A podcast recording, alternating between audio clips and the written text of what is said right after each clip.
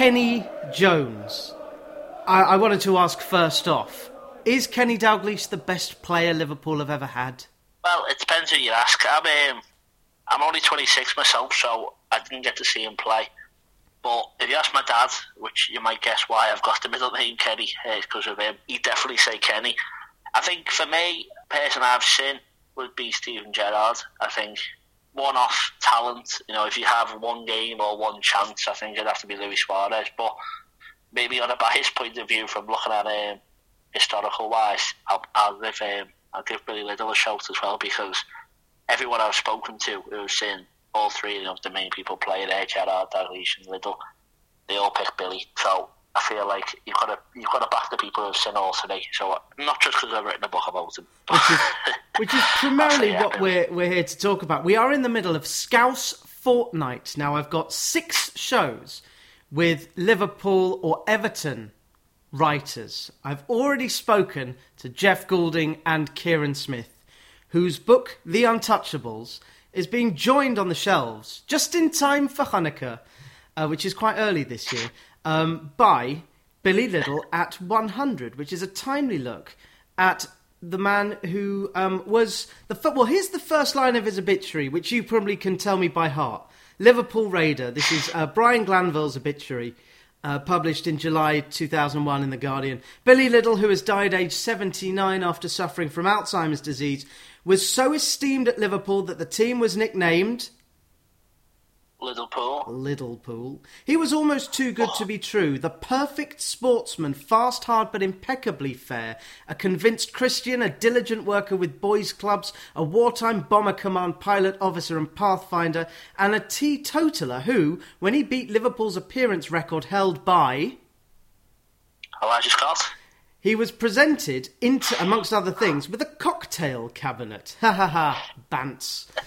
So yes, we, we talked about Elisha Scott with Jeff and Kieran because this era of Liverpool, uh, football at Liverpool did not begin with the bastion of invincibility in 1959, uh, because at that time Liverpool were not a top division team. I know, scarcely believable. So um, when you when you first loved Liverpool, was it quite a shock to realise that Liverpool hadn't been in the first division? Yeah, well, yeah, probably. I think it's just not something you think about. See, as, as always go back to my dad. and It predates him, and he was born in '57 when they were probably you know at the at the worst, trying to find a way out. Yeah, you just you just don't comprehend it. You know, the team. Obviously, when I was growing up, we've won four European Cups, and you know they're, they're an unbelievable team. You can't fathom that they'd be you know mid mid table, never mind mid table of the second division. It was almost shocking to look at Liverpool in the 1950s getting relegated. It was uh, the only comparison I have is Man United spending one season in the second tier and having the biggest attendances in the whole country. Because in the 70s, United, it was a hooly time, but also um, it was a fun trip to Old Trafford.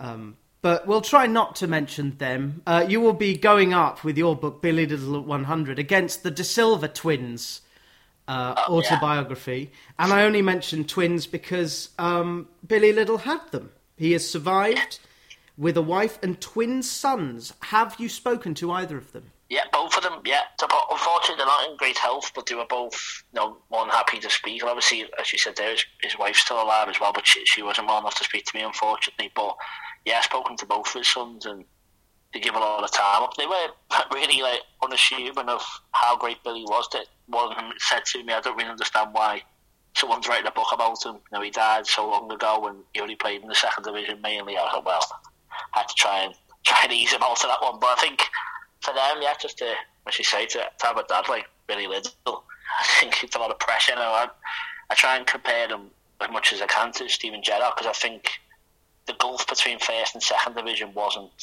you know what it is today. I think for for Gerrard, obviously he won a lot of stuff for Liverpool, but for him, he he easily could have gone and joined you know the best teams in Europe, and it's the same with Billy. He could have gone anywhere he wanted, and I think with Gerrard, someone got to find that no matter what he does, the first goal he scores in the park and the first you know the first pass he makes at Liverpool training, which I'm sure he'll go to at least once, it's going to be overanalyzed. I think Billy's kids were the same. You know, for them, they had a lot of pressure that their dad was the man, he was Liverpool, and I think they felt a bit maybe put off football because he because his legacy was so big and just couldn't really live up to it. I'm trying to think of comparable players. Lucas Zidane is a goalkeeper. Darren Ferguson played for Man United. His dad did play for Scotland, um, although was younger than Billy Liddell. Uh, Liverpool at the time, uh, Billy was a inside forward. Um, more outside left, but he, could play anywhere across the front you know, five I see. as it was then. Yeah, That's a very Very- that's interesting. Very modern way playing. Yeah, the front. exactly. Yeah, you look at the likes of Salah and, and Mane today, obviously from the current team. I think it's all about numbers and statistics today, isn't it? I think with, with him, you know, his goals are massive, Billy, but for it, his assists weren't really tracked. So I think if he can ever actually, you know, if anyone could go back in time, because obviously Bustin weren't even recorded. I think if he got his, his goal contributions, as you know, the call today, Yes. he'd be right up there with anyone, definitely. Because I say, he was just so influential from the wing. Never mind the goals he was scoring. Why don't they just call it fantasy league points? I mean, I don't care. I don't care about fancy football, but it brings people together, like Liverpool Football Club. To go back to Brian Glanville's obituary, Liddell was a winger in the old raiding tradition of pace, power, and incisiveness. A left winger of choice who could play just as well on, on the right, and eventually became a successful centre forward. Yeah, he was top scorer for many years in that second division team, uh, but he came into being at Liverpool at the end of the 1930s. In about a minute or so, can you take us up to the war? Yeah, definitely. Well, obviously he was he was a young, uh, aspiring player in Scotland. It was thanks to the Liverpool player at the time who just left Man City, Matt Busby, who uh, managed to, to tip off Liverpool that City couldn't convince Liddell's parents to get him to come along, and they managed to send a scout down, and they liked him and signed him. Obviously, it was 1938 that Liverpool got him, which obviously was, wasn't long before the Second World War started. So he was only 16, 17 when he came to Liverpool, and he, he wasn't really in with a chance of getting in the first team. But for him, he was getting really close, and as the war started, you know, he didn't directly go straight into the war. He had he had a good year, a good few months before he joined the war effort. So he was he was knocking on the door definitely, and, and the first friendly after the war had started, he was in the team, and he got a lot of experience basically because a lot of the bigger players left for the war who were older than him, and he managed to bed himself into a squad that meant that when the war ended, he was a real part of the squad. Now, I, I thank you for that. Now, I know Elisha Scott was Irish. Were there many Scots playing for Liverpool in the 1930s, apart from Busby? Well, yeah, there was there was quite a few. In his um, his wartime friendlies, he, he was playing I think, alongside two or three. There's a fact that I got up in the book that obviously there wasn't many who had an international career. You know, at, at Liverpool, I think there's I think I managed, there was 11 people across the whole Gosh. entirety of his career from 38 to 61 that represented their nation whilst they were playing for Liverpool. Obviously, he played alongside Matt Busby and, and Willie Fagan during wartime internationals, but you know, I, I had to touch on the book as well. Wartime football doesn't count apparently, but I won't go into that yet. But yeah, he's he, he managed to play alongside some Scots, and I think he really inspired the future generation as well because they could see, you know, if I can't play in Scotland, can't play for the big two, you know, who's the next big player, and Billy was definitely one of them, and a good reason why you know people like you know say Tommy Younger and other Scots came and joined the club later on. There's a huge Scottish tradition, and I'm so glad it's been taken up by the man we must call Robbo, who um, was it something like three seasons without uh, missing a game. We're talking like two days after he did miss a game for Liverpool. Yeah, well, he was. Yeah, I, I'm not sure exactly how long it was, but I know definitely he was. He was the only outfield player I think last year. Well, the only player last year. I think he played every league game, wasn't he? So it's that tenacity and that work effort that you know Billy definitely had, and a lot of the the great Scout Scots also displayed. Do you think that the reason that Robbo ruffled Messi's hair was for the cover of his book? Because surely he's the greatest Scottish player of his era, Andy Robertson. He's a wee lad who, who just worked really, really, really, really hard. Well, that's it. It was that, it was that City game, wasn't it? The, the that we went to Kiev, not in the Champions League, in the league, when he just kept running and running from left back all the way to right wing. And when you watch it, wasn't even a free kick, that definitely. And even a free kick, but I was there. I remember standing on the Kop there, and the the, the, the ground absolutely erupted. Like because it was four people he pressed, and every time it got louder and louder. And you think, bit similar to the man who took his place at the weekend, Tsimikas. You know, the fans love it when someone works really hard and, and just put you feels like they're a fan on the pitch, but obviously a lot better. Yeah. And I think that's why they took to him so much. And the standard these days are so high with Liverpool, and you've got Curtis Jones coming through, um, who Ginny who. Um, there's there's so much talent going on. Liverpool. I'm writing this book about the FA Youth Cup. Liverpool won it a couple of seasons ago. Ran a, were runners up last year too. I think a scarily good Villa side. Um, were you were you interested in both those runs? And obviously Liverpool have won the Youth Cup four times this century. So have you followed that? Well, I remember seeing uh, it was. I'm not sure if that this century would that be with him, with Jay Spearing one, or was that before? Yeah, no, that uh, 2006, 2006, 2007. That was Jay Spearing. Yeah. yeah. Yeah, because I remember it, I remember watching that one. I remember I think I, I think I went to that one. It was Anfield. Mm-hmm. I remember watching the one where Gerrard's cousin won it, scored the scored against City in the pen shootout. I remember watching that one. I don't think I, I don't think I watched much of last year's one, but I know obviously it was the a lot of that Villa squad who, who Liverpool got the, the fortune of drawing against, basically, didn't they, in the in the League Cup last year, it was the FA Cup last year, when they managed to put them aside. But I know it's yeah, the big tournament. Obviously, there's that one when they had Fowler, Carragher, Owen, all in that squad. It was um, that was that's a bit of a legendary team. Yeah, well, David Thompson. Don't forget David Thompson. Yeah, David, yeah, sorry, yeah, who was, who was the captain. Completely forgot. I'd love to talk to him about actually, and um, that Liverpool side is an example of how you know between 1960 and 2001 only one side regained the um, FA Youth Cup, and that was Crystal Palace in the late 70s. So the, the youth level before all the money came in made it very interesting. I'm desperately trying to remember Gerrard's cousin's name. He left Man City. He then Uh, went to Bobby Fiorentina. Duncan. That's the one, isn't it? Bobby, Duncan. Duncan. Bobby Duncan. Yeah. Where is he now? I think he just left Derby, didn't he? I think he's after more first team football that he's not getting. It's a parable. I think whoever he's had is his, uh, his agent let him down, hasn't he, really? But, Yeah. yeah. Whereas Billy But, yeah, Liddell, of course, didn't have an agent. No, well, he could he could have been his own. He, still obviously he was an accountant and he was very intelligent and well versed with money. So not that he had much football money to count, but he definitely, um, if he was at the mega books today, he would have been able to sort out enough people's books. So I spoke to Jamie Carragher, who was um, was kind enough to give me a foreword for the book, and he was saying, you know, even if he didn't make it as a footballer today, which he surely would have, he definitely would have made enough money from his accountancy and being able to help everyone else out with the books. That's brilliant. Uh, and you tell the story. I, I don't want to press over too much because you have been plugging this book, Billy Liddell at 100, quite heavily because Liverpool fans, they like to talk. Don't know why, but I think it's in the genes. Uh, but you spoke to the Liverpool Connection, which was a really good show, a really enjoyable chat. Uh, Bruce Grobbelaar's been on the recent one, so you and Grobbelaar uh, are one degree of separation. I've obviously Grobbelaar is before your time. Yeah, but yeah, not not, not bad. Uh, not bad people to follow. I think Alan Kennedy was a couple of episodes after Uh-huh. me as well, so not too bad. Yeah, I'll take that. It's great. The history is great. But yes, you were talking about um, uh, various things on this show. You say you've been to most home games since 2010. So you're a true Uh, I'll. I'll say I'll say every. To be fair, I, the only one I, I only one I missed was their Cow Patrick, and then uh, that was because I just couldn't get a ticket because it was I was still like getting me credits up. But since then, other than the lockdowns, I haven't missed any. So So it's been- your- been lucky enough. So because of you, Liverpool are unbeaten at home in the league with fans there asterisk for about four years. yeah, that's it. See, Van Dijk hasn't lost in however long, and I haven't lost with him. So that, that's Oh, yes, that's true. That's absolutely right. Um, you did mention that your girlfriend is a toffee, which is fine. That's fine. Yeah, it's fine. all right. Yeah. Um, make mistakes. Yeah. But I think I think you like that. I I heard a definition about a relationship, which is that someone has to have completely separate interests. So I have no interest in my partner's love of Korean drama and Pokemon, and she has next to no interest in. Actually, I tried to convince her to come to Watford with me, which is because I live very close to Vicarage Road. Watford playing tonight, the twenty fourth of August.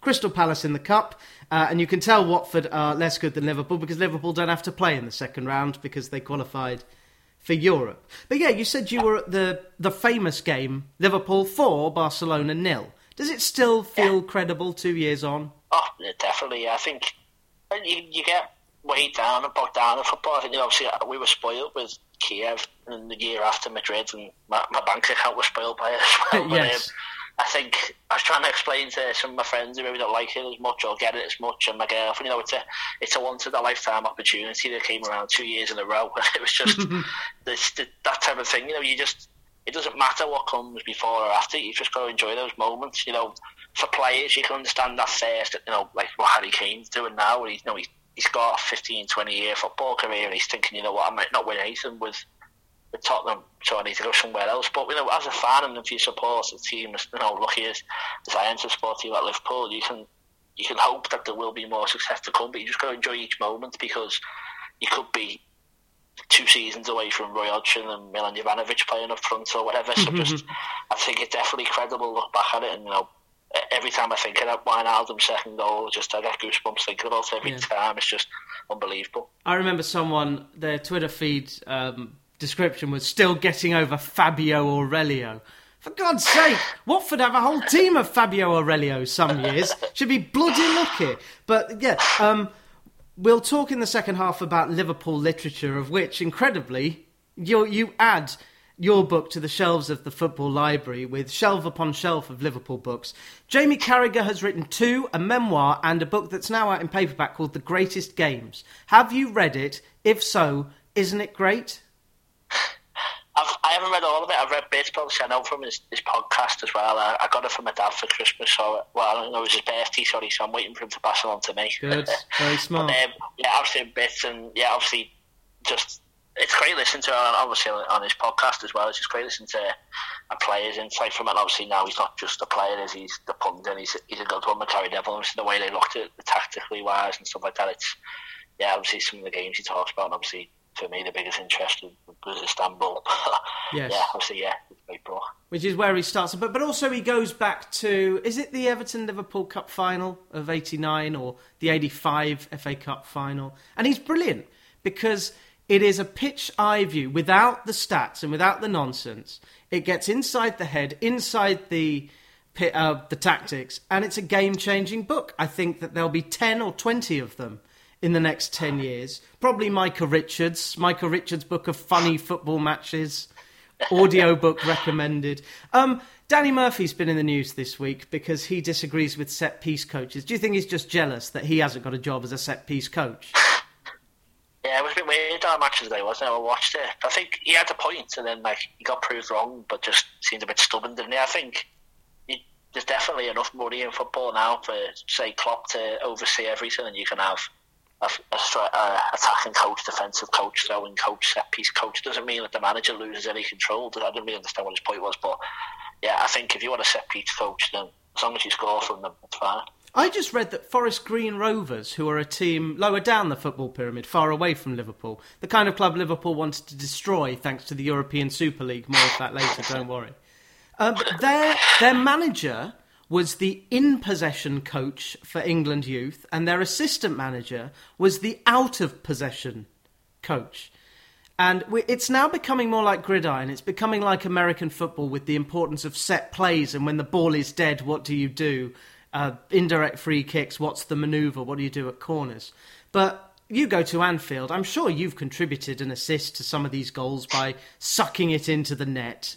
Do you think you did that um, against Barcelona? in all seriousness. Well, yeah, yeah, I genuinely think that we make an impact. Like, you know, as I said on that the podcast, well, I was really confident going into the game, thinking that we were going to do something, and more specifically, Origi was going to do something. I just had a real belief, and I think that comes off, you know, the fact that you know, me and all the people are much older. I mean, I've seen, you know, those, those games, we've seen the comebacks. You know, the Dortmund game, I remember going to, and you, you see all the comebacks. There's too many to list, I'm sure every other fan's board here and there's all saying them, but you feel like you're part of something when you're there. And you know, that first second when Suarez had his foot on the ball ready for the kick off, I think it was the worst decision they could have made, obviously, because he celebrated against us at the Nou Camp.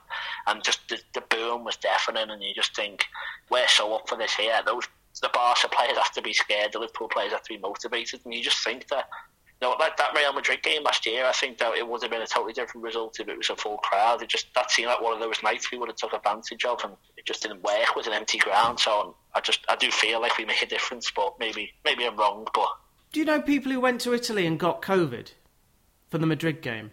Is that right? Which okay. was the Atletico Madrid game yeah, or the Real Madrid game? The one in March, uh, eighteen months ago.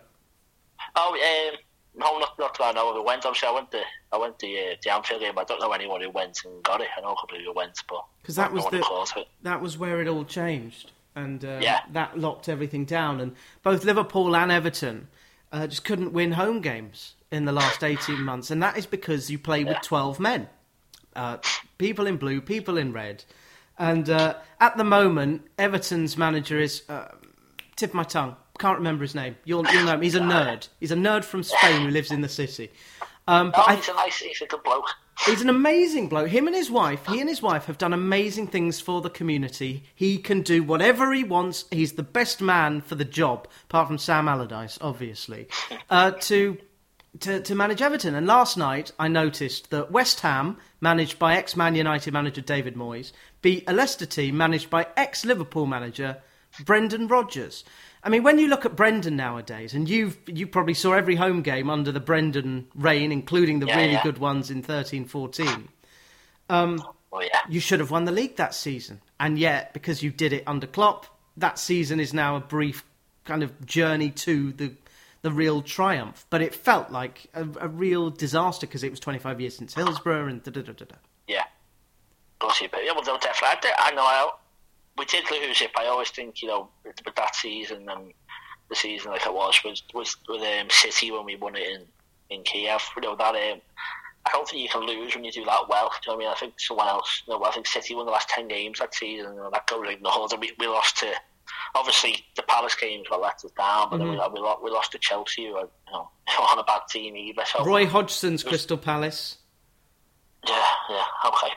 All right, but um, that was a bad one, I know. But I, as I know, I always say one of the best games I ever went to at Anfield is when we beat City. You know, the TVO scored. I think she said it's too easily ignored and brushed under the carpet. I remember that Arsenal game. We beat them four 0 and we were. We might have been four one, but we were four 0 up after like twenty minutes, and we just, you know, we were blowing teams away. I remember looking at the clock and thinking, "Oh my god, it's been ten minutes and we haven't scored." You know, kick off. Just thinking we just went straight at them, and you got Suarez, Sturridge, Coutinho, Sterling, Gerrard. Just like what a team that was, and as you say, it just all gets forgotten because of two bad games at the end of the season. Yeah, but the memories are there. Would Barcelona have meant less had Tottenham, counterfactual, if Tottenham had won the Champions League in 2019? Having beaten Barcelona, if Tottenham had won, Yeah. they- Tottenham were terrible, didn't show up, it was embarrassing. It, it wouldn't No, I have meant think, as much. no, de- definitely, yeah. I think, yeah, as you say, it's it's what comes after, isn't it? You know, you can those those games mean something if they're a stepping stone to something else. So I think definitely it wouldn't have been as revered. Like I think the Tottenham fans now are like that, that Ajax night was great, but there'll be a tinge of sadness with them knowing that the next step that came after that was was losing to Liverpool. I think. Yeah, you, you need something to come after it. I think you know in a season you can have, you can have a few good wins, but if you, you need something at the end of it to look back and go, oh, that remember when that happened on the run to X, Y, Z. So I think yeah, definitely it wouldn't be as revered, but I think it, it's still probably get a shout every now. Liverpool is a it's a wondrous place, as Paul Du Noyer's book um, explains. You've lived there all your life. Which part of town are you there now? So I'm from Crosby. I moved to the Wavertree for the uni and stuff, and now I'm living in Huyton. So I've, I've got about a bit. Ah, do you bump into the Barton family? no, not yet. No, uh, my girlfriend's um, lives right by the park where, um, unfortunately, the Barton family were a bit well known. But yeah, um, no, I haven't bumped into them yet. I'm trying to bump into the Gerrard family if I can. Oh, of course, yes. Um, no, I don't know. I've, Steven Gerrard's written two memoirs, two books, and Jamie Carragher has written his memoir, and Louis, I think even Torres brought out a book because he did so well Yeah. for Liverpool. The Hurricane El Nino. Is there a player of this current squad whose memoir you would want to work on? Oof. Yeah, yeah. You should say how many. um, I think uh, play if you rule out Klopp because I think he'd be the best person to spend time with. I think Van Dijk. I just love him, but I think I think Salah's story is probably great because obviously you heard about him going on the coach and travelling. You know, he was travelling hours a day and he was a teenager in Egypt and stuff. I think you know his story would be amazing. From I think I think other fans and even us him for granted a bit. The fact, you know, we just think he's a great player, but you know how how highly he's thought of in Egypt. I think didn't he come third the other year in like the, the run for president, and he wasn't even running for. Is that right? Like that, oh, well, yeah, people, Egypt is not not a great democracy. Egypt. Yeah, well, yeah, they were spoiling the ballots and putting Mo Salah on it, but no, I think. Anyway, he's he's I the king. Story, he's not yeah. he's not an MP. He's the Egyptian king. exactly. Yeah, but I think you know that you saw what like what, what Drogba was like with the, the influence he had. I don't know when he was playing in the Ivory Coast and stuff. I think you know, these players for you know, countries like that, and everyone watches the Premier League. I think to to see him to be as good as he is, and you know, you see he's got a mural in in, in America. I think it's in New York and stuff. So I think yeah, he'd be a good one. If he's happy to sit down with me, I'll have a chat with him now.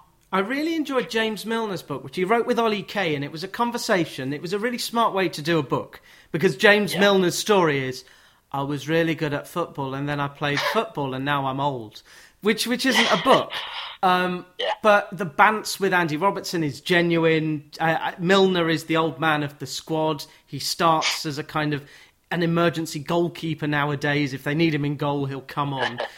Uh, this this may well be his last season. How do you replace James Milner in terms of the squad? Well, I think it's Henderson. I, think that's what it is. I think Henderson's still a couple of years off it, but I think that's what he does. I think he can be as versatile. He's a little bit more injury prone than James Milner, but I think he's got the same ethos as him. I think you know someone there who's perfectly ready to take this step. You know, I don't want him to go yet because Hendo's our captain and he's definitely more than ready to play as many games as he can. But I think uh, I know a natural leader in the dressing room and someone who you know gives 150 percent when they're on the pitch. I think you know them two are just what the what the midfield at least and definitely the team's built around. And we should say this is the week that Liverpool have bid farewell to the biggest man on the pit on any pitch he goes on. Shouldn't uh, Shaqiri. It's a funny pronunciation. Shaqiri. It's not Shaqiri. It's a different pronunciation. Uh, any words? Well, what what um, what more could he do when he was called upon? You know, I think there's a lot of a lot of bad opinions of him, and I think Origi when they come on now, and you just think the games that you know the, the games he played in, the goals he scored for him. You know, he scored the two that got um, got Mourinho sacked, which I think a lot of people are happy for because now they don't really rate Solskjaer, but obviously we'll see.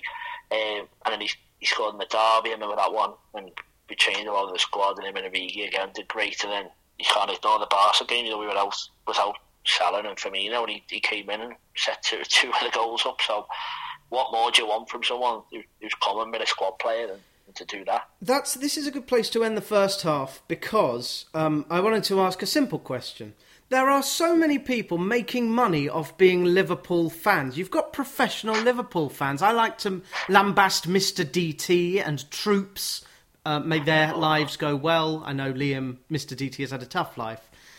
But what about the fan chatter, the fan banter?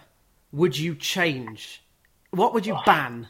The thing I hate, and I've said it before, is just that, like, I look at other football teams. I just want to see, you know, on Twitter or whatever, what the actual fan reaction is. And every single Liverpool tweet, all it is underneath is sign someone. When are we selling this one? Pop out, FSG out, sign this person.